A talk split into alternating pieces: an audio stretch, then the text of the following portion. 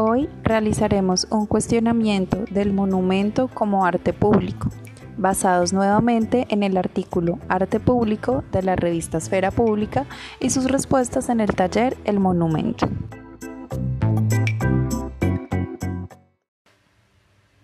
En primer lugar, recordemos que el arte público piensa lo social, lo político, lo humano, la crisis, la vida misma. Es un sinfín de prácticas artísticas que intervienen e interactúan en el ámbito de lo público. Y al ser y estar destinado para lo público, se convierte en un ejercicio político, que como ya hemos reflexionado en otras ocasiones, no es lo mismo que la política. Sin embargo, hay un arte que está patrocinado por unos representantes gubernamentales que administran lo público y en este sentido tiene una intención económica y reguladora de lo social. Un ejemplo de ello son los monumentos de todo el mundo, pero específicamente de la ciudad de Cartagena, que, aunque se encuentran la mayoría de las veces en el espacio público, no son arte público, pues responden, como ya lo había mencionado, a los intereses de un grupo privilegiado y reducido de la ciudad, no a los asuntos y necesidades particulares de la comunidad cartagenera, limitándose al embellecimiento de la ciudad y al homenaje de personajes que son un símbolo de poder histórico, pero que en la mayoría de los casos ni siquiera representan al originario cartagenero salvo algunas excepciones del artista Edgardo Carmona, quien en sus monumentos ubicados en la Plaza San Pedro Claver representa los oficios de Cartagena, como la palenquera o el vendedor de raspado, pero que aún así su fin es el embellecimiento del espacio público.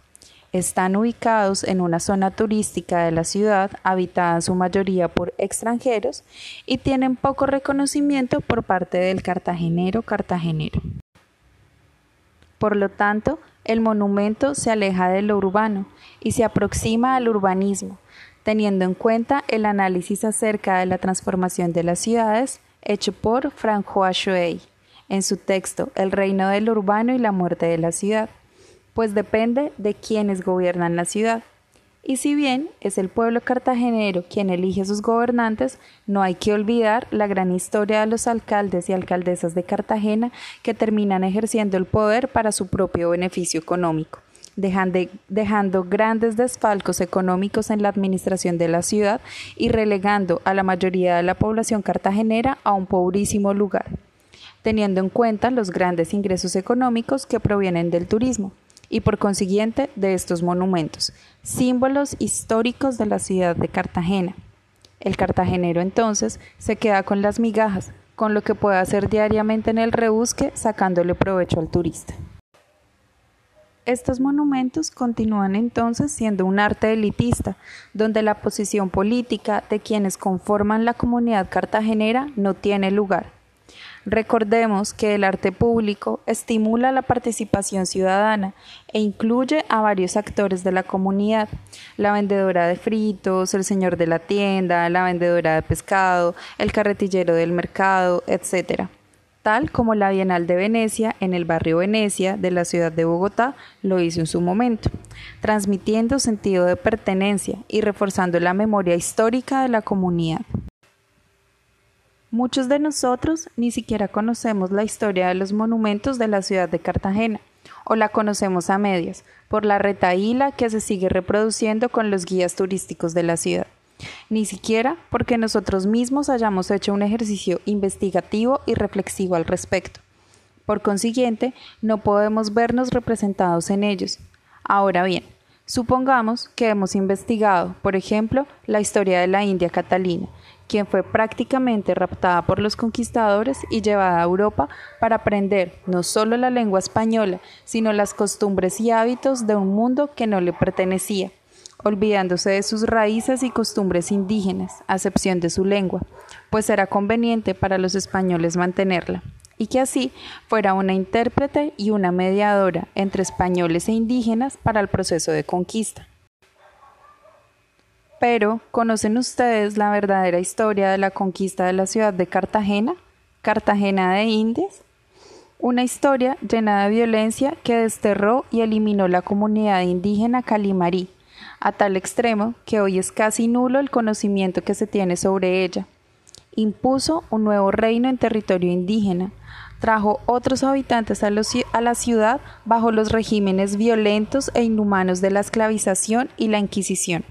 Entonces, ¿por qué verse representado en una mujer indígena que perdió toda su raíz para ofrecer a su pueblo, a sus hermanos, a su familia, a un proceso de conquista violento e inhumano que trajo consigo el exterminio de su propia comunidad?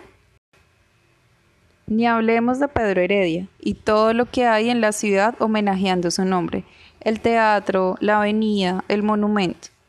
Estos artificios, que en la mayoría son mandados a hacer bajo las ideas de las entidades que regulan el espacio público, a unos artistas, entre comillas, que también pertenecen a esta élite, pero que carecen de capacidad creativa y crítica, quienes luego mandan a fundir o tallar sus esculturas a unos terceros que son expertos en el manejo de metales o de mármol o plástico o el material que sea en el que el monumento se haya mandado a hacer definitivamente no son arte público. Y es necesario entonces renovar y reinventar las formas en las que un pueblo puede verse representado a través de cualquier práctica artística o proceso de creación.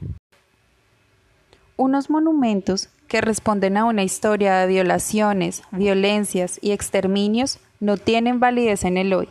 Estos valores antiguos y elitistas deben ser reemplazados por el poder creativo de la comunidad cartagenera ya bien lo decía Joseph Bowis, todo hombre es un artista. Yo lo cambiaría por todo ser humano es un artista. Todas las personas tenemos la capacidad de crear y responder frente a un contexto y una historia que ya no nos pertenece frente a unos símbolos de poder que no queremos que nos continúen representando como ciudad, como cartageneros, como colombianos, como habitantes de este mundo, pues no podemos seguir sintiéndonos representados por unos pocos bajo unas ideas colonizadoras y violentas. Necesitamos también repensarnos como comunidad, como habitantes de un espacio, volver a la relación entre urbs y civitas de la que nos habla François Choey y para eso el arte público se nos presenta hoy como una opción para cuestionar y crear de manera urgente.